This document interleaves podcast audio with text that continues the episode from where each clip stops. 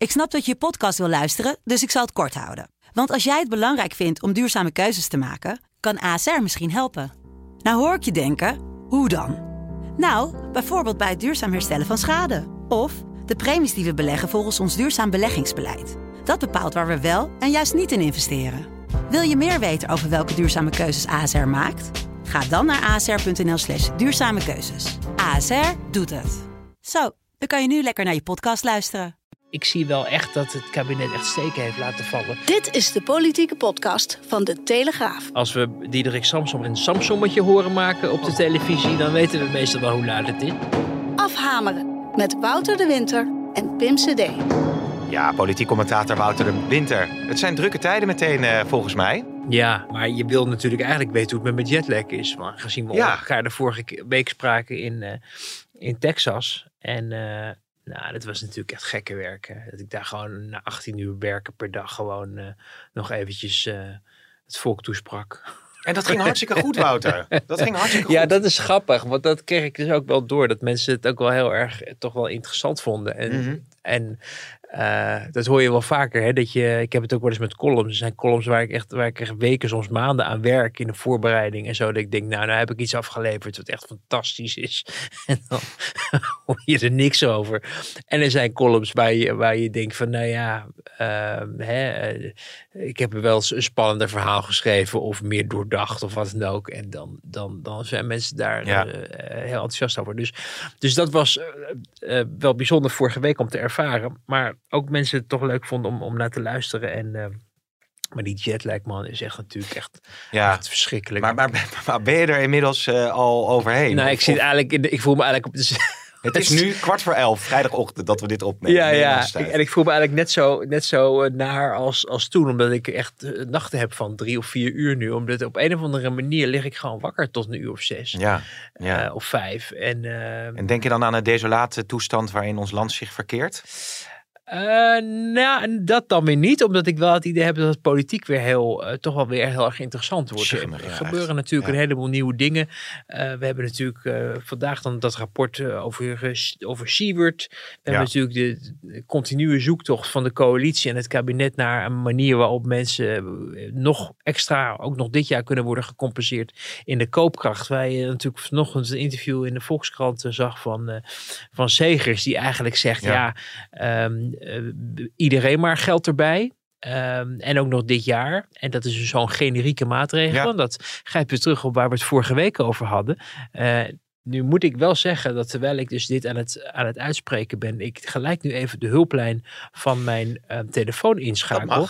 Want we kregen van een gewaardeerd luisteraar, nu omdat ik twee keer de uitdrukking verkeerd had gezet, Oh, namelijk Don't let the perfect be the enemy of the good. En je weet, Oh, je, je weet, ja. je weet wie je bent, beste luisteraar. Ja. Maar, maar dat is ook wel erg trouwens dat ik dan schaapachtig zeg van, nou goed, goed, goede uitspraak. Ik ben daar ook voor natuurlijk om jou te corrigeren, Ach, of jij mij. Ach, Maar nee, ja. maar, maar, maar dat, dat dus vorige week het erover hadden, dat, dat op een gegeven moment, als het, als het niet, ja, als het niet, eh, oh, dan ga ik weer bijna de missie met zo'n uitdrukking van als het niet kan Goedschiks het kwam, moet, dan maar moet het maar zoals het kan. Maar, ja. maar mag ik daar meteen op aanhaken? Want ik vind het eigenlijk ehm, wel heel opvallend. Ik was dinsdag ook in Den Haag, daar komen we zo wel over te spreken. Waar de, de oppositie is echt pislink, zou je, zou je kunnen zeggen. Nou is dat misschien wel vaker zo, maar het viel mij wel heel erg op. ja. Maar als het over die generieke maatregelen gaan, hè, er wordt elke keer gezegd van nou, het moet goed terechtkomen bij de minima die het Ja. het hardst nodig hebben. Maar als het over de energiecrisis gaat, het zijn toch ook twee verdieners, het is toch ook de ondernemer. Iedereen- Ieder- iedereen heeft er nu toch Of- heel veel last van. Of, of iedereen in, in, Nou ja. in, in, in eigenlijk alle groepen, moet je zeggen. Waarom dan niet gewoon toch inderdaad generiek? Omdat het heel veel geld kost. En omdat de vorige keer natuurlijk veel commentaar is geweest toen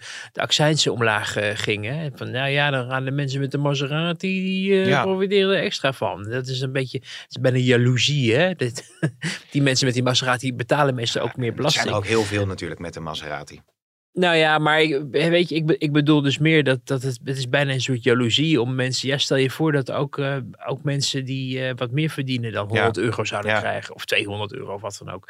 Eh, terwijl uiteindelijk je moet kijken van oké, hoe zorgen we dat die, die hele zwakke groep, de echte mensen die het echt niet meer kunnen betalen, overeind houden? En als dat betekent dat voor hen de boodschappen goedkoper worden, of omdat zij een extra belastingkorting uh, krijgen, net als de rest van Nederland, ja, dan moet, dan moet dat dan maar. Ja. heb je natuurlijk het geval van de loonprijsspiraal, hè, dat, je, dat je eigenlijk als overheid ook uh, meewerkt aan het vergroten van de inflatie, omdat op een gegeven moment als iedereen gratis geld krijgt, uh, dan, dan is het einde zoek. Maar um, je ziet dus wel die continue worsteling. En je merkt dus ook dat het, ondanks het feit dat we dus deze week eh, berichten hoorden van er komt iets van een soort vangnet voor mensen. Noodfonds, met, Ja, met schulden. En uh, dan moeten mensen dus kennelijk eerst schulden hebben. En die worden dan vervolgens dan weer gedekt door de overheid. Wat natuurlijk nooit echt een heel aantrekkelijk uh, vooruitzicht is. Ook omdat mensen ook niet denken, ja, hoe gaat de overheid daar ja. later dan weer uh, mee om. Um, maar Um, dat dat toch weer heel ingewikkeld bleek. En dat dat misschien toch niet zo makkelijk te regelen valt. En dat er dus ook energiebedrijven zijn die aangeven: wij kunnen daar allemaal niet aan meewerken. Wouter, is het kabinet er voldoende van doordrongen, denk jij, uh, uh, hoe groot de crisis op dit moment is? Er stond ook een, uh, een verhaal in de Telegraaf dat de ministerraad, dat was vorige week vrijdag naar ik meen, Jette toch wel aan zijn oren is getrokken van, nou, we moeten nu toch echt wel wat gaan doen. Wat, wat hoor je daarover achter de schermen? Nou, ik, ja, ik, ik, sprak toevallig ook nog met een aantal mensen in het kabinet deze week en ehm, het is een divers beeld wat je dan krijgt. We zien natuurlijk voor de, voor de bühne, dus in het openbaar, bewindspersonen van allerlei verschillende achtergrond uh, verklaringen de deur uit doen van de, hè, Karin van Gelp, de minister van Sociale Zaken van CDA, die dan zei dat het heel erg is als mensen bij de kassa boodschappen terug moeten leggen uit een mandje of in dat weggooischap, omdat ze dat niet meer kunnen mm -hmm. afrekenen. Mm -hmm. En je hoort minister Kaag van Financiën van D66 zeggen, ja, uh, we worden allemaal een beetje armer. Dat heeft trouwens Rutte ook gezegd. Um, ja, oh. ondertussen wordt er oh. hier uh, in het gebouw flink uh, geboord. Ik, hoor, ik hoop maar niet dat de podcast te veel stoort bij, uh, bij de boorwerkzaamheden. Nee, dat, dat, ik hoop dat het gebouw vooral blijft staan. Dat gevoel had ik vandaag wel toen ik hier binnenliep. Van ja. hoeveel kan je eigenlijk verbouwen aan een pand dat het recht overeind blijft staan? I know, I know. Maar goed, het is allemaal aarde voor hands. Zo is het. Maar ja, toch wel lastig. Dat, ik hoop maar niet dat mensen dat horen. Um, maar je hoort dus voor de bühne mensen heel erg tegenwoordig meeleven. Hoewel dat meeleven pas eigenlijk ontstaan lijkt sinds ze terug zijn van vakantie van de augustus uh, van, van het reces. Want daarvoor was er een maand eigenlijk niemand die meeleefde. Mm -hmm. Terwijl toen al de verhalen kwamen van die energierekening. Ja. Die loopt honderden euro's per maand extra op. En hoe gaan we dat met z'n allen bolwerken? Uh, en achter de schermen spreek je met mensen en dan hoor je, uh, ja, sommigen die, uh, die, die, een vertelde mij van, ja, ik, ik hoor ook vanuit mijn vrienden en familiekring, die spreken mij erop aan van, jij zit toch in het kabinet en ja. moet je eens kijken wat er allemaal op ons afkomt en dan moeten jullie echt iets aan doen, want we kunnen het niet betalen en wij niet en onze buren niet en onze vrienden, familie niet. En je hebt, ik sprak ook een minister die je dan hoort hoort praten en dat je denkt, ja, hè, moet er voor de zwakkeren iets gedaan worden, waar, jij terecht al van aangeeft van, maar het zijn niet alleen maar, wat ik dan maar even dan nu herhaal, de zwakkeren, maar ook mensen, ja, gewoon met, met twee banen en een goed salaris, maar ja. die ineens geconfronteerd zien met verschrikkelijke reden. Dus je ziet, je vraagt je, ik vraag me oprecht af, uh, is dit kabinet, uh, hebben die voldoende Um, uh, ja, tentakels, zou ik bijna zeggen, in de maatschappij. Om te ervaren hoe het is als aan het eind van uh, het geld er nog een stukje maand over is. Ja. Hè, wat we misschien uit onze studententijd nog wel kennen. En, en, en, en daar twijfel ik wel aan. Je, je denkt wel, op dit moment zou je misschien toch meer de Hans Spekmannen en zo van deze wereld ook eigenlijk een post in het kabinet moeten hebben. Dus mm -hmm. mensen die echt vanuit een politieke achtergrond of een ervaring of, of van, ja, um, toch iets meer in contact ja. staan met hoe ernstig het is. Hoewel ze natuurlijk voor de buurt allemaal zullen zeggen dat ze zich dat realiseren. Maar um, ik vind dat het kabinet wel wat uh, nogal laat zich realiseert dat dit uiteindelijk niet houdbaar nee. is. En ook veel te snel heeft gezegd van, oh, we gaan dit jaar niks meer doen. Hè? Want dat was de, de, de, de frase die we natuurlijk in het voorjaar al hoorden. Ja, want donderdag had je dus een uh, debat waarin uh, Rob Jette werd, uh, stevig aan de tand werd gevoeld. Daar bleef ook een beetje een onbestendig gevoel hangen volgens mij bij uh, de verschillende Kamerleden. Maar Jette zei toen het volgende over het uh, besparen van energie. Het bonus-malus-systeem vind ik een hele interessante. Zal ik ook meenemen in die gesprekken met de energiebedrijven. Mijn eigen energieleverancier geeft ook beloningen voor energiebesparing. Dus dat doen wellicht ook andere energieleveranciers. Maar laat um, is ook eerder ook met de heer De Jong overgaan. Hoe kun je het ook leuk maken, hè, energiebesparing? En hoe kun je misschien zelfs op straatniveau mensen ertoe uitdagen om er meer te doen? Ja, dus hoe kan je het leuk maken om energie te besparen? Dat, dat, dat is misschien wel, ja, dat kan je aan de ene kant misschien wel zeggen. Maar ja, mensen zitten niet, denk ik, echt, echt in, een, in een stemming van hoe kunnen we het nou leuk maken met z'n allen? Of jij dat wel kunnen? Ja, ik zag inderdaad wat ophef over ontstaan. En ik dacht bij mezelf, hè, nu jij het zo uitlegt van ja, uh, alsof mensen een keuze hebben. Dat is natuurlijk sowieso het uitgangspunt. Hè? Hebben mensen keuze om energie te besparen? Ga je ineens de, de, de, de was van de kinderen niet meer doen of zo, een weekje? Ik bedoel, dat is natuurlijk, het is natuurlijk een hele. Eh, het kan, het kan best wel een afstandelijke indruk werken. Aan de andere kant, ja, het kabinet zoekt natuurlijk ook in deze gekke tijd naar allerlei oplossingen om te kijken hoe je het inderdaad ook aantrekkelijk kan maken voor mensen om, om uh, energie te besparen. En, en, het, en het verleiden van mensen om hun gedrag te veranderen, in, in algemene zin, is voor een kabinet of een overheid niet zo gek. Dat gebeurt elke dag. Ja. Er wordt voortdurend worden mensen verleid om, om hun gedrag aan te passen. De NS doet het ook. Die stimuleert reizen buiten de spits. Uh, je wordt, uh, er zijn convenanten gestoten waar ik overigens ook het enige over gezegd heb in de, podcast een paar maanden geleden. Over uh, of je bijvoorbeeld vlees in de schappen op ooghoogte neerlegt of hm. op een lagere plek. Er zijn voortdurend pogingen vanuit de overheid om het gedrag van mensen te beïnvloeden. En dat zal ook voor het energieverbruik gelden. Dus op zich is dat, sta ik daar niet naar van te kijken vanuit dat perspectief. Maar gezien de situatie nu en dat mensen bijna geen keuze hebben. Hè, je, sommige dingen kan je niet zomaar even anders doen. Want je, je hebt stroom nodig om van, om, of, of gas nodig om op te koken. Ja. Uh, en, en dan, ja het is niet zo dat je je, je, je kippenboutje of zo dan maar, maar even maar één minuut aanbraadt. Want je denkt, nou, dat, Nee, salmonella. Salmonella, die overleef ik wel of zo. Dat is natuurlijk een beetje een rare gedachte. Ja, ik zag Henry Bontebal, uh, eh, CDA-kamerlid en zeer kundig ook in het energiedossier vandaag ook nog op Twitter een hele lijst doen. Uh, delen met allerlei uh, plannen. Waarmee hij dan eventueel er toch nog voor kon zorgen, het kabinet, om dit jaar in te grijpen. Maar dat is ergens ook wel.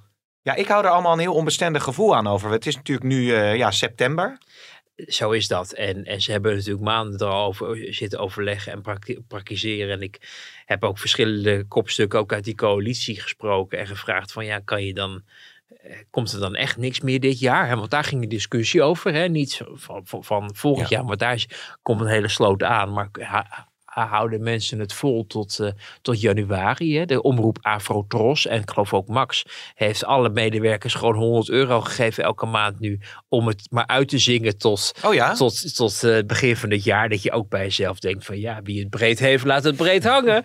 Hè? De publieke omroep heeft geld zat wat dat betreft. Maar, maar, is dat zo, ja? maar het, is oh. wel, het is wel iets, en trouwens sowieso iets, het wordt heel altijd naar de overheid gekeken van die moeten het maar oplossen. Maar je, de werkgevers kunnen dat, hè, zouden zouden natuurlijk ook kunnen kijken van, goh, is het redelijk dat onze mensen zowel het schompers werken elke dag voor ons, maar, maar uh, misschien nu uh, niet meer in hun eigen levensonderhoud voorzien. En zouden we daar de winst misschien alvast op aan moeten spreken, ja. Ja. Uh, om, op het moment dat, dat onze mensen dat niet meer redden.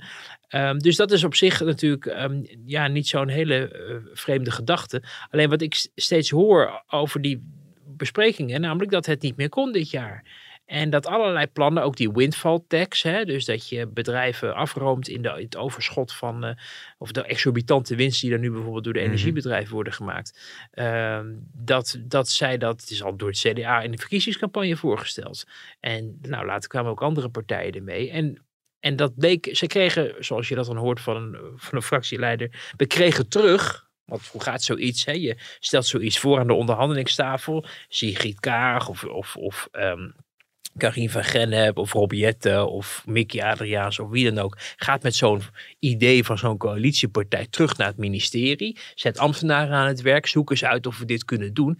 En dan komt het terug en dan wordt er gezegd: nee, dat kan niet. Hm. Want, want eh, juridisch niet houdbaar. Of waar is, wat is het startpunt? Waar vergelijk je mee uh, hoe de eerdere winsten verliepen? Kan je wel gelijke monniken gelijke kappen doen? Want het ene energiebedrijf is het andere niet. Kortom, men kreeg steeds terug: het werkt niet.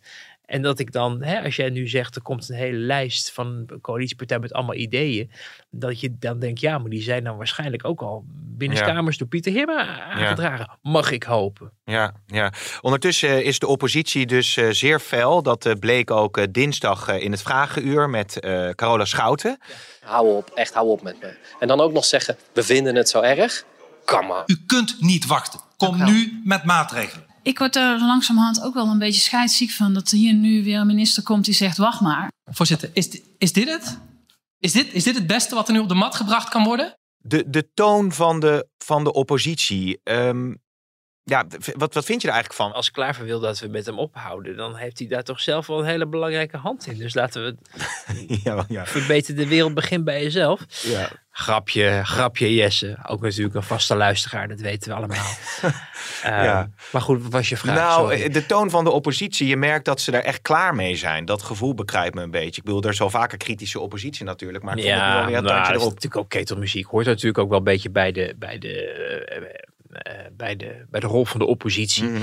Ehm, wat mij vooral opvalt is dat de coalitiepartijen zich aan lijken te sluiten bij die verontwaardiging. Dat is wat je deze week ook zag gebeuren. Dat ook coalitiepartijen, en dat hoor je ook achter de schermen, dat zijn van die dingen die, die echt, echt opvallen. Dat ineens verandert zo'n toon dan. Hè? Eerst is het van we zijn druk bezig en met elkaar overleggen. En dan hoor je ineens vanuit een coalitiepartij, ja, maar het kabinet heeft het ook veel te lang allemaal op zijn beloop gelaten. Ja. Waarop ik denk, ja, maar goed, dat, dat, hey, je was zelf toch ook actief. Dat doe je ook op Zegers dus, uh, onder andere. Nou, ja, maar het, het, gaat zeker. En ik weet, en Zegers heeft ook echt ook wel achter de schermen natuurlijk zijn best gedaan. Maar meer in de coalitie breed, dat er, dat er ineens naar het kabinet wordt gewezen van, ja, het is eigenlijk vooral hun probleem. Ja. Terwijl iedereen weet, ook in dit kabinet, dat al die koopkrachtbesluitvorming plaats heeft.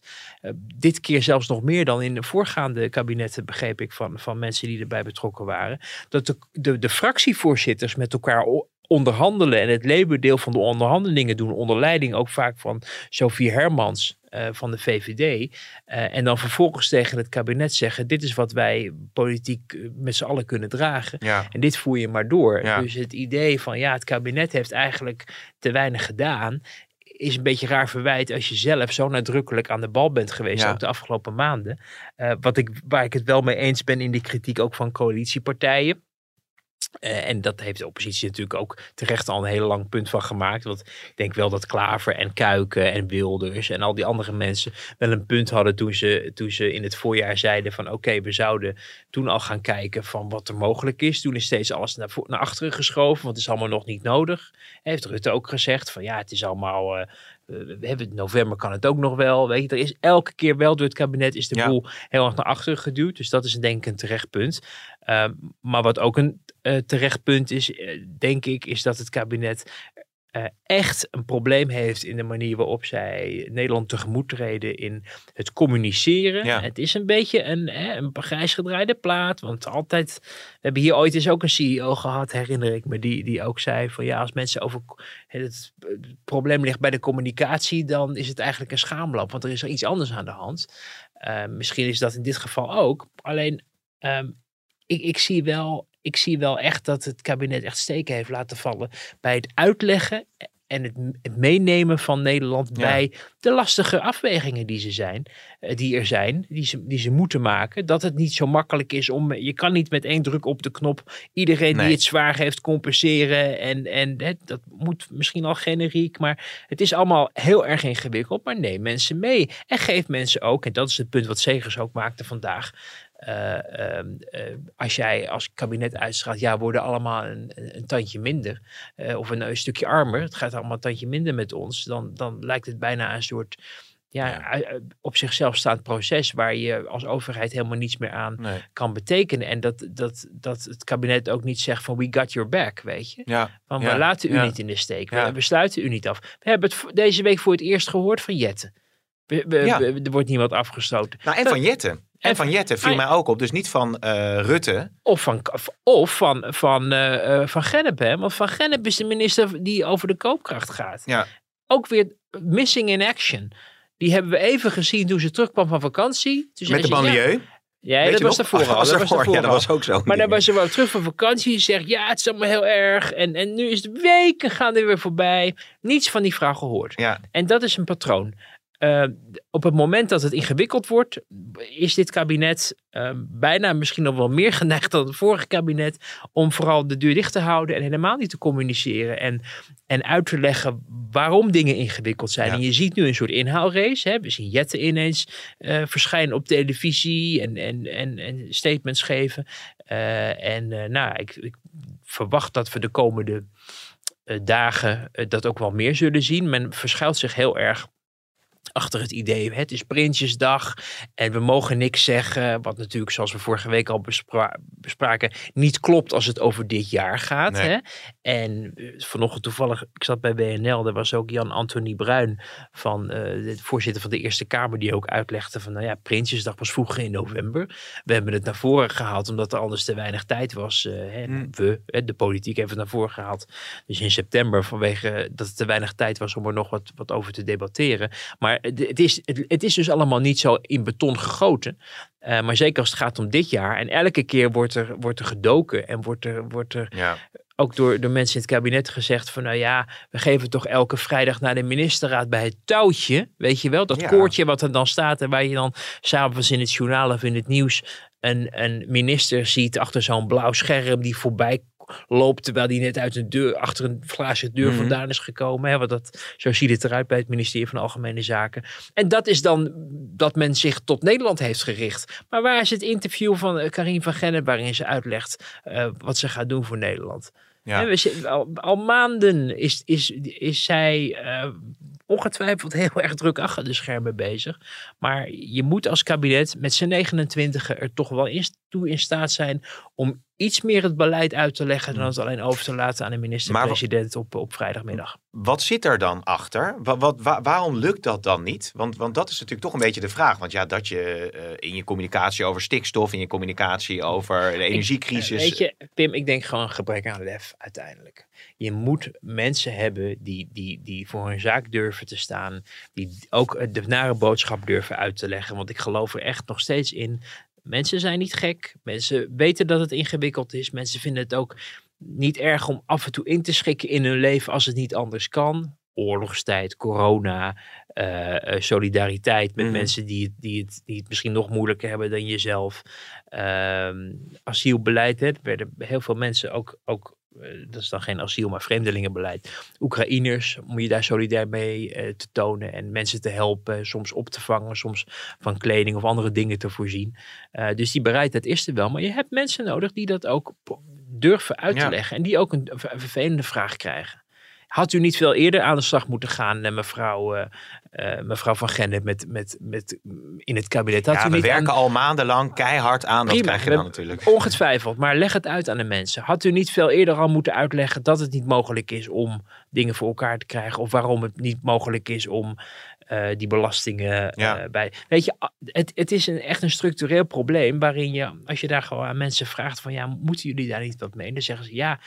Sprak dus, ik wil niet te veel aan, aan name dropping doen.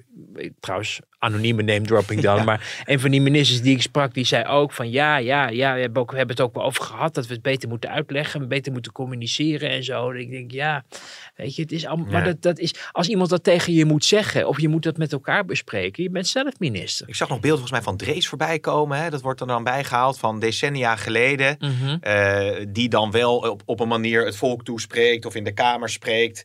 Waar mensen dan van denken, ja, die komt op voor de samenleving. Maar ja, goed, het zijn misschien ook dan holle frasen. Dat Nou ja, je, zie- je zag dat Hoekstraat heeft gedaan een paar weken geleden Ja. rond, rond, de, rond de boeren. Dat is, is een tweedeling aan de gang die ook verder gaat dan alleen de boeren. eh, en en ehm, daar moeten we wat mee in Den Haag. Nou, daar was iedereen eh, vooral druk bezig om het te veroordelen dat hij dat in de krant had gezegd. In plaats van het binnenskamers had gehouden. En dat is precies wat ik bedoel.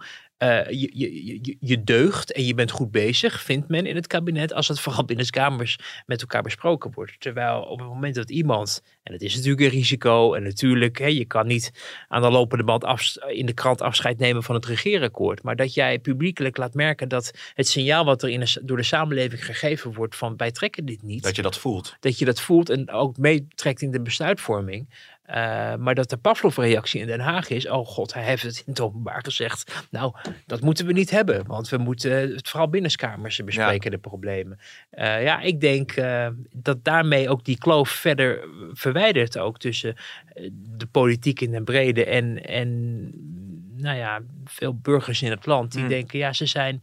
En dan is er weer een groot debat al ergens over. En dan gaat het vooral weer over elkaar vliegen afvangen. En, Ja. en, en eh, eh, dan is er een eh, debat over wat Hoekstra heeft gezegd. Maar er is geen debat over de koopkracht. Waardoor oppositiepartijen maar in het debat over wat Hoekstra heeft gezegd. over de koopkracht gaan Ja. beginnen. Omdat de coalitie weigert om daar een ander debat over door te laten gaan Ja. in het reces. Ja, wie er trouwens wel veel de camera's opzoeken om hun boodschap te verkondigen, dat zijn hè, de, de Europese eh, mastodonten. Ja. Hè, die, die Ja. weten wel eh, de, de schijnwerpers goed eh, te vinden. Ja, ik had nog een klein fragmentje van Samson, maar jij wil denk ik al meteen naar Timmermans eh, toe. Nou, we kunnen ze alle twee doen. Zullen we Samson even snel pakken, Ja. omdat hij bij Nieuwsuur zat op donderdagavond. Dat ging namelijk ook over die eh, energiecrisis en hij eh, zei toen het volgende. laat ik zeggen, bijvoorbeeld de eerste v- 1500 kilowattuur eh, aan huishoudens voor een wat lagere prijs. 1500 kilowattuur, dat is het halve verbruik van een gemiddeld gezin. Een AOW'er die in zijn eentje op een flat woont, haalt dat niet eens. Dus die zou zijn hele energiegebruik dan geplafonneerd zien. Hetzelfde doe je bij gas. En dan heb je dus mensen die een gemiddeld verbruik hebben, eh, hoeven dan niet meer bezorgd te zijn over die enorm hoge rekening. Als je daarbovenop nog veel meer gebruikt, als je een eh, zwembad hebt of een elektrische deken of een sauna, ja, dan moet je voor die hogere prijzen wel wat meer betalen. En dat prikkelt toch om je best te doen om wat minder energie te gebruiken. Dat is nu heel hard nodig. Ja, al dus Samson. Ik moet er toch een beetje van zuchten, Pim. Als we Diederik Samsom rekensommetjes een Samsommetje horen maken op de Oh ja. televisie, Oh, is dan weten we meestal wel hoe laat het is. Ja, Hè, dat was ook van, ja, je leen je toch gewoon 30.000 euro voor je, voor je, wat was het, warmtepomp, zonnepaneel, isolatie. Oh ja. Hè, dat was in vroege tijden ook de normaalste zaak van de wereld. Eh, kijk, eh Samsung doet het vanuit de, dus het het rode gedachtegoed, maar is zelf ook met een behoorlijke zilveren lepel geboren in de mond. Ehm, waardoor het leven ook een stuk overzichtelijker is en je inderdaad kan, kan dromen over ehm, hè, een heeft hij allemaal. het, we hebben dit allemaal al eerder van hem gehoord. Ehm, het is natuurlijk helemaal niet vreemd als mensen nadenken over zaken. Alleen ik vraag me af, wat doet hij eigenlijk op televisie? Hij is aan het vertellen hoe wij ons leven moeten gaan leiden, terwijl hij zelf een ongekozen ehm, ambtenaar is hè, momenteel. Hij is dan een ka- kabinetchef van Timmermans Ja. in, in Brussel. Mag kennelijk uit die hoedanigheid op televisie vertellen hoe ons leven eruit moet gaan zien. Terwijl dat primaat natuurlijk bij de politiek zou moeten liggen. Want we hebben al genoeg bemoeienis van allerlei entiteiten. Ik noem de rechterlijke macht. eh, die we overigens respecteren. Maar die ook tegenwoordig bepalen wat Den Haag moet besluiten. En hoe mensen hun leven moeten leiden. En nu is er dus een ambtenaar die eh, bekendheid geniet. Eh, en die eigenlijk in dezelfde mode schiet als in de tijd dat hij nog politicus was. Eh, ooit het veld heeft moeten ruimen als politicus door zijn eigen partij aan de kant gezet. Maar ook omdat de manier waarop hij het aanpakte eh, kennelijk geen enthousiasme opriep. In ieder geval bij zijn eigen partij, laat staan bij, bij de rest van Nederland. Kortom, ehm, ja, hij kan lekker praten en, en we kennen hem van, van, ehm, eh, van de televisie. Maar het is natuurlijk wel een beetje vreemd dat, dat zo iemand dan even vertelt wat er moet gaan gebeuren. Is natuurlijk ook een kwestie van waarom hij wel en niet de ministers die erover gaan. Hè? ja. Eh, want dan laat het kabinet en de politiek in de brede, ook, ook, ook de Kamer, het natuurlijk ook lopen. Als je die mensen de ruimte geeft om vanuit Brussel alvast even precies voor te rekenen hoe dit allemaal moet gaan gebeuren. Ja, eh, Ja. dan ik, ik krijg, en pakken ze die ruimte. Dat is misschien ook niet zo vreemd. En de nieuwsuurredactie die wil natuurlijk die man graag in de uitzending hebben. Dus ik snap dat wel. Maar hetzelfde was deze week natuurlijk met Timmermans. Die er nog een schepje bovenop gooide. Die was bij Buitenhof en die ehm, is, zoals je weet, een, po- een politicus van de Partij voor de Arbeid. En die heeft er ook in, tegen onze krant nooit een geheim van gemaakt dat zijn ambitie eh, verder reikt dan eh, het zijn van een staatssecretaris. En ik denk ook eh, verder reikt dan het zijn van eurocommissaris. Namelijk op een gegeven moment, als deze termijn afloopt, of misschien al eerder, een, een retour naar Den Haag zou, zou kunnen overwegen. in de hoop misschien wel premier te worden. Mhm. En ehm, het viel me daarom ook op. Hè, we hadden natuurlijk eerst al dat hij zich eh, aan Marjolein Moorman opdrong. En samen een ingezonden brief eh, stuurde over dat ze die fusie met, of die samenwerking met GroenLinks maar moesten versnellen. Ehm, terwijl, Is dat opdringen geweest? Ja, wat ik begrijp, die heeft, maar wat ik begrijp is dat Moorman zich toch wel een beetje heeft laten overvallen. Hmm. Het moest allemaal snel. En, en ik geloof ook dat Samsom heeft daar ook nog een hand in gehad om dat allemaal in de krant te krijgen. En eh, begreep ik eh, uit het, uit het PvdA-geruchtencircuit. Uh, maar dat Moorman, die toch eigenlijk de echte reizende ster is bij de PvdA. Hè, die is ook is, niet uit de media weg te staan momenteel. Ze is gewoon wethouder hè, in Amsterdam, gewoon Ja. in de stad. En ze zit daar eigenlijk als de verkondiger van het nieuwe PvdA-geluid. Heel interessant wat daar gebeurt. Veel aanweziger ook in de media nu dan, dan, dan Kuiken op het moment. En zelfs als, als Jesse Klaver. Dus, dus, dus dat is niet voor niks. Zij is de, hebben natuurlijk die verkiezingen gewoon in Amsterdam. En eh, nou, Amsterdam is voor de PvdA de hoofdleverancier van de politieke top. Ja. Dus, dus wat daar gaande is, is heel interessant. En ineens stond er dan een ingezonden stuk samen met, met Van Moorman met Timmermans. Hè? Nou ja, dus die denkt... Met een hey, nadrukkelijke wens om die samenwerking te intensiveren met. GroenLinks. Ja. Dus de vraag is of Moorman daar daadwerkelijk wel zo over denkt. nou, ze- misschien, waarom, zou, waarom heeft ze Timmermans nodig om dat te vinden?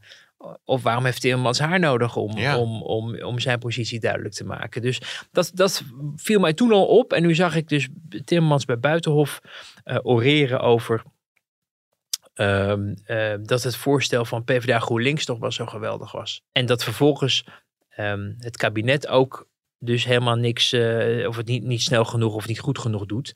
Eh, wat natuurlijk voor een zittend eurocommissaris best wel raar is. Sowieso dat hij eh, vanuit zijn hoedanigheid voorstellen van politieke partijen gaat omarmen. Terwijl die, ja, ja, ik wil niet zeggen boven de partijen zou moeten staan. Maar het is voor een eurocommissaris. Ik, ik kan me niet herinneren dat, dat Bolkestein of Nelly Kroes Nee. of, of wie dan ook ehm, eh, op een gegeven moment ging voorstellen van partijen ging beoordelen. Part- en dan denk je toch wel een beetje bij jezelf, oh ja, want Timmermans is natuurlijk ook voor eh, de PvdA en wil graag met GroenLinks. En kijk eens, de eurocommissaris geeft alvast een stemping van goedkeuring voor een voorstel van zijn eigen partij. Who would have guessed that?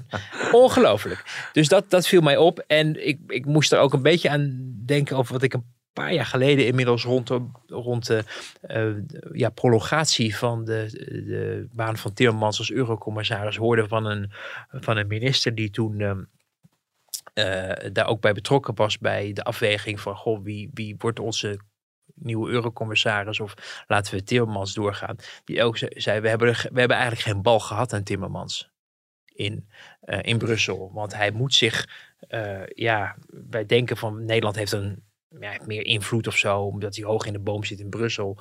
Maar de, de feedback of het resultaat wat dat opleverde, was volgens die bewindspersoon eigenlijk minimaal. Hmm. Ehm, dus dan wordt het toch een beetje een zonnekoning die af en toe eh Buitenhof of andere, de NOS heel vaak, hè, van in Brussel, mag de NOS langskomen voor een quoteje. En dan vertelt hij wel even eh, wat we in Nederland moeten doen. Ja, maar hij is natuurlijk wel, eh, als je het even naar de PvdA trekt, die grote verkiezingsoverwinning eh, binnengehaald. Geeft hem dat dan niet De die... enige, de enige lijsttrekker die we kenden. Ja, Ja, Ja. Europa. Ja, ja. Ja, nou maar, ja. Hij, maar hij, dus ik denk, hou die man in de gaten. Want, want die, eh, die is nog niet klaar eh, met, met zijn politieke carrière. En ook niet per se met zijn politieke carrière in Nederland. Het pad naar uiteindelijk de, de premier worden of, of de lijsttrekker worden, wordt nog best ingewikkeld. Want je moet het dan ook samen met GroenLinks eh, op een akkoord gooien. Ja. Misschien vandaar ook dat geflirt van, oh ja, PvdA en GroenLinks hebben een heel goed voorstel gedaan. Laten we vooral PvdA en GroenLinks samenwerken. In gezonde brief. Ehm, maar ehm, Marjolein Moorman is natuurlijk ook hè, een dame natuurlijk. Ook erg populair natuurlijk om die aan het hoofd te zetten van een organisatie. Eh, Misschien wil Artje Kuiken wel meer zijn dan een, dan een tussenpauze. Dat zou toch dat ook zou ook nog kunnen. Die- dat die- moet je ook niet uitstaan, want die heeft op zich de smaak wel te pakken. Ja, hoewel ook wel, ja. Moorman toch wel de, de, de, de- in ieder geval op dit moment de media domineert.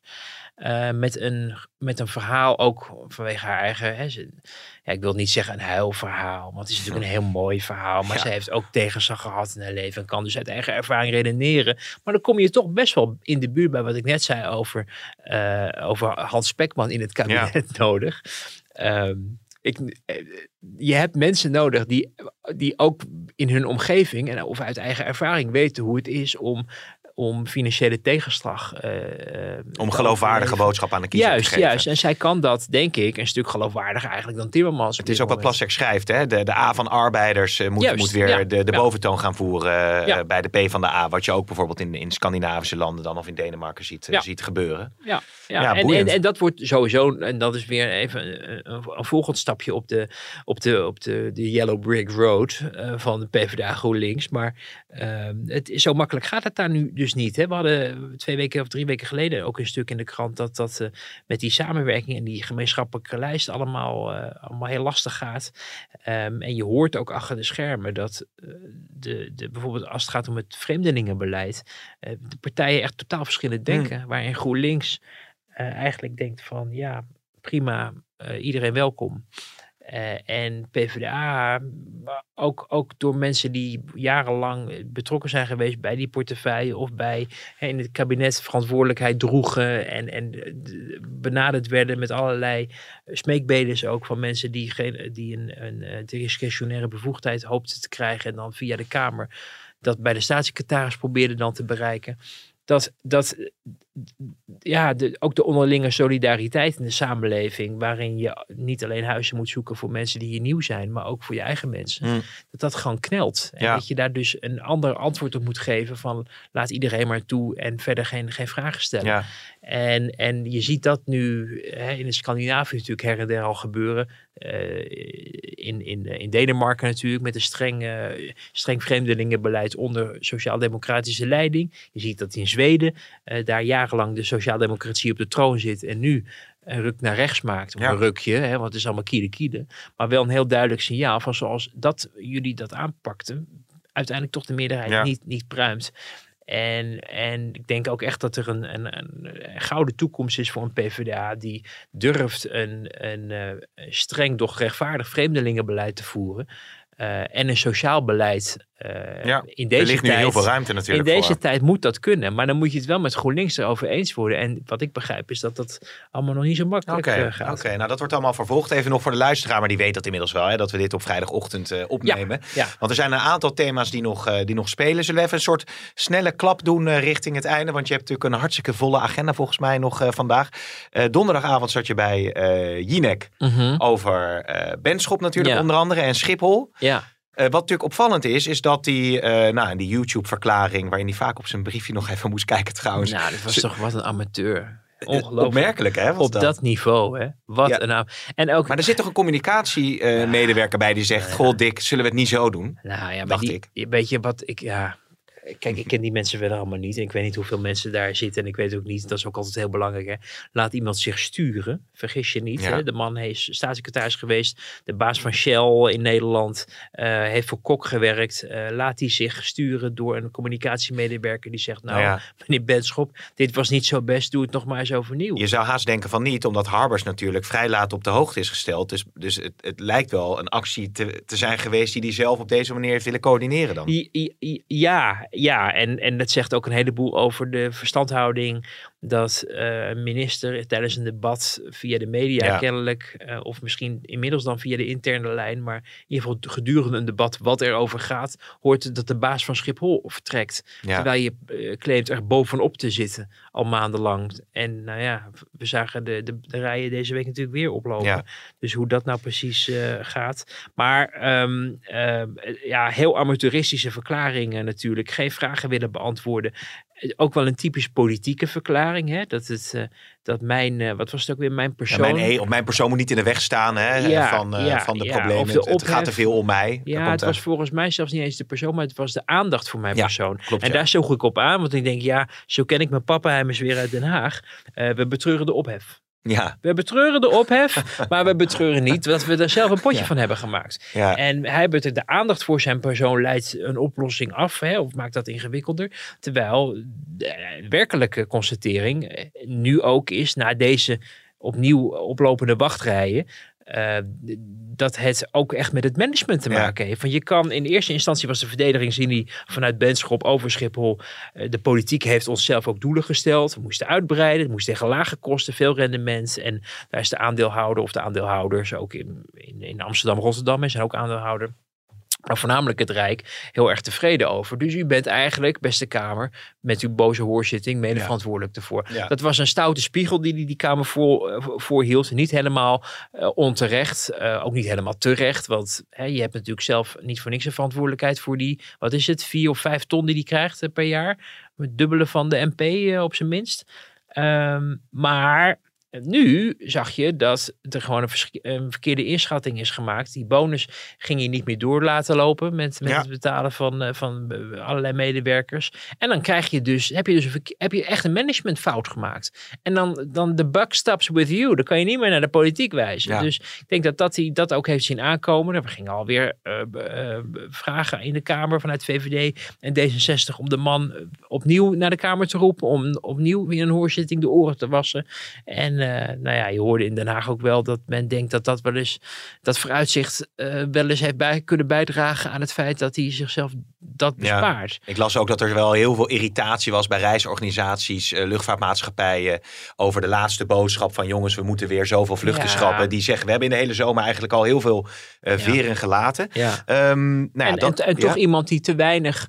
Eh, ik denk dat het echt belangrijk is hoor. In, in, in, in deze tijd met zo'n chaos. Die het toch on, eh, voldoende in staat is. om mensen die op Schiphol werken. ook het gevoel eh, te Ja. geven dat ze een team zijn. Ja. En een gezamenlijke verantwoordelijkheid ook dragen. We hebben natuurlijk in het voorjaar gezien dat hij op een boot zat. Op een prijs in ontvangst nam in Washington. Eh, maar wanneer hebben we die man ergens een keer eh, met medewerkers zien praten of koffers zien Hij sjouwen? heeft één keer zo'n geel hesje aangedaan. Daar heeft collega Ietke de Jong het altijd over. Dat dat heel erg Ik- ongemakkelijk oogde. Exactly. En het was, hij, ja. heeft hij ook in een van de interview gezegd van ja, als ik niet... eh, ik ben normaal loop ik altijd in een geel hesje op Schiphol mensen te helpen. Oh, Wouter. En wat moet- ik wilde een prijsvraag uitschrijven, maar misschien heb ik dat in een van zijn vorige edities al een keer gezegd in de podcast van dames en heren.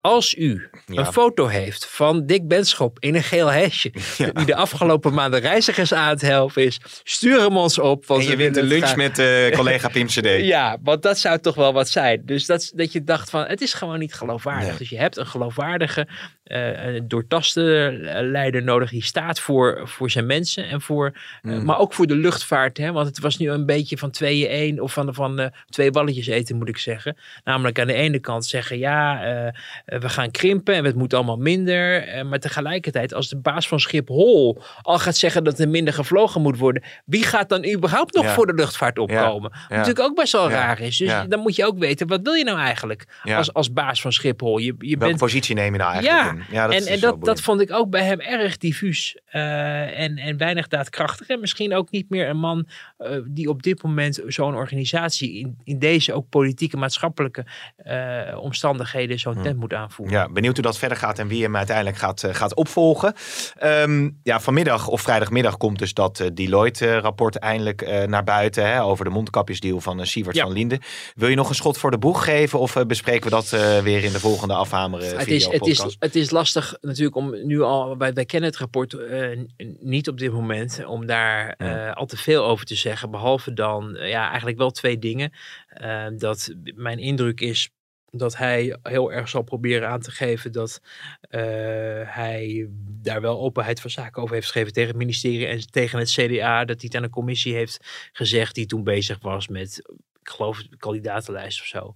Uh, maar het kan ook een integriteitscommissie in het CDA zijn dat hij heeft gezegd dat hij een grote som geld heeft verdiend. Min of meer daar hen, daardoor hen mede verantwoordelijk maakt Mhm. voor het feit dat ze ervan moeten hebben geweten. Terwijl dat dan afleidt, of moet afleiden natuurlijk van uh, het feit dat hij toch in de publiciteit tegen bedrijven heeft gezegd dat het om niet was voor het goede doel. Ja, en uiteindelijk Coolblue. Uh, ja, en binnen, binnenskamers zei van we gaan uh, gillend, gillend rijk. gillend rijk worden. Dus dat is allemaal ja, hoe, kijk, gedeelde smart is halve smart. Dus als je meer mensen, en zeker politici, en zeker politici als Hugo de Jonge, die toch al behoorlijk onder vuur liggen en waar denk ik de helft van het Nederland op zijn minst al bij is afgehaakt en ook niet meer terugkomt, Mhm. dat het makkelijk is om iemand daarna te wijzen. En dat mensen zeggen, ja, het zal, het zal ook wel door Hugo de Jonge komen Ja. of zo. Dus Ja. dat, ik denk dat dat een beetje de verdedigingslijn wordt of elementen daaruit. Een ander punt wat, wat, wel, eh, wat ik echt wel staande houd, en eh, eh, dat is echt omdat ik daar uren eh, bij al die debatten heb gezeten, eh, of misschien wel opgeteld dagen, eh, over de coronacrisis. En ik me nog heel goed herinner hoe de Tweede Kamer met hooivorken Ja. bij de interruptiemicrofoon stond om de minister opdracht te geven om alles uit de kast te halen. En het kon niet schelen wat, kon niet schelen hoeveel het kostte en of het te verantwoorden was en of de rekenkamer er moeilijk over ging En of er eigenlijk al genoeg was, hè? want dat is natuurlijk wat vanuit de, de Ja. speciaal in het leven geroepen coördinatieteam eh, was gezegd. We hebben eigenlijk wel genoeg. Weten we nu. Wisten Ja. we toen ook niet. Nee. Nou, wist de Kamer trouwens denk ik ook niet op dat moment. Maar ehm, er werd vanuit de Kamer eh, en ook vanuit de samenleving, media. Hè, het, het, het land werd toch geregeerd door een kabinet en door de talkshows. Want die zaten elke, werden uitstekend bekeken. Daar werd eh, Diederik Gommers sprak het land toe. En nou, het lijkt al zo hele lang geleden, hè? Ja, en het hele land zei, oh ja, maar als Gommers het zegt, zal het wel kloppen. Weet je, dus er was een sfeer in dat land waarin er een enorme druk was op het kabinet om, om, om alles uit de kast te halen. Hm. Dan betekent niet dat daarmee dingen goed zijn gegaan, dat daar geen verantwoording over moet worden afgelegd. Of dat, dat, dat, dat we moeten voorkomen dat het nog een keer gaat gebeuren. Want ik denk dat, dat eh, je echt wel wat van moet leren. Maar zie het wel in het perspectief van die tijd. Ja. En het, en het verwachtingspatroon, de eisen die ook, ook de volksvertegenwoordiging aan het kabinet destijds oplegde, dan, dan ja, dat er dan ongelukken gebeuren, Mm. dat, dat kan inderdaad. En de Ja. vraag is, heeft, heeft ook Hugo de Jonge destijds voldoende oog gehad, voor, ook voor de waarschuwing en alarmbellen in de eigen organisatie, van dit, dit kan wel eens verkeerd uitpakken. Ja. Eh, nou ja, dat, is een, dat, dat moeten we uit het rapport zien. De politieke verantwoordelijkheid ligt bij eh, Connie Helder nu. Eh, dus, dus Hugo de Jonge heeft beloofd dat hij er niks over gaat zeggen. Nou, we weten dat dat bij Hugo de Jonge natuurlijk nooit of hij zich daaraan houdt. Dus dat zullen we zien. Eh, Hugo de Jonge gaat wel spreken, maar dat hebben we een paar maanden geleden natuurlijk hier al besproken. eh, tijdens de parlementaire enquêtecommissie. En dat wordt het moment dat er ook eh, zal worden afgerekend, denk ik, vanuit zijn Ja, kant. ja. Want hij bijt natuurlijk ook wel op zijn tong af en toe. Ja, nog één punt tot slot. Ehm, als het gaat over de politieke beschouwingen, die komen natuurlijk volgende week. We krijgen Ja. natuurlijk Prinsjesdag. Denk je dat, eh, ja, wat is een beetje je verwachting van de toon van, van die week? Eh, denk je dat, we hebben het natuurlijk vaker gehad over dat, dat de Mhm. oppositie, dat de Kamer niet echt één sterk front eh, kan vormen. En dat het eigenlijk ook de premier niet echt lastig gemaakt kan worden. Ja, nou misschien dat. Ik denk dat dat front dit keer wat makkelijker te maken is. Ja. Omdat men zegt van er moet dit jaar nog wat gebeuren. Dat is duidelijk. De vraag is, wat, wat laat het kabinet daarvoor zien? Ehm, ik denk dat, dat we veel demoed zullen zien bij Rutte van het is allemaal heel erg ingewikkeld en het is moeilijk, maar we we- toch een beetje de lijn Segers denk ik gaat adopteren van we laten mensen niet in de steek. Dat zag je Jette deze week eigenlijk ook al doen. Hè? Ja. Die zei er wordt niemand van het gas afgesloten.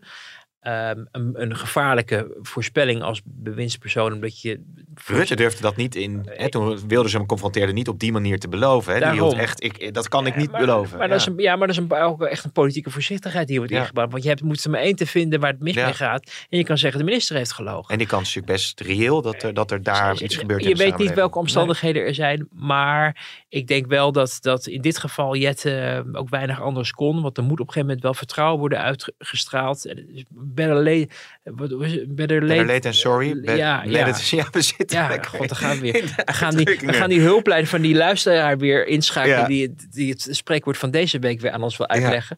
Ehm, Nou, ze moeten in ieder geval de koe bij de horens vatten. Hè? Dat lijkt me nou, nee, maar, maar, maar vooral dat we, als we van het. We verwachten nu wel van het, van het kabinet eh, een gevoel van you got, we got your back. Ook meer communiceren, meer uitleggen waarom dingen wel of niet kunnen. En, en dat dan een minister zegt van we gaan nu wel echt zorgen dat niemand in de goot belandt als het gaat om de verwarming van het huis. Nou ja, dat, dat Ja. vind ik op zich ook wel goed dat dat eindelijk na al die maanden een keer wordt uitgesproken. Nou, dat is een heel eh, mooie eh, afsluiting van deze podcast. Ook Wouter, we spreken elkaar snel weer. Dankjewel. Jo.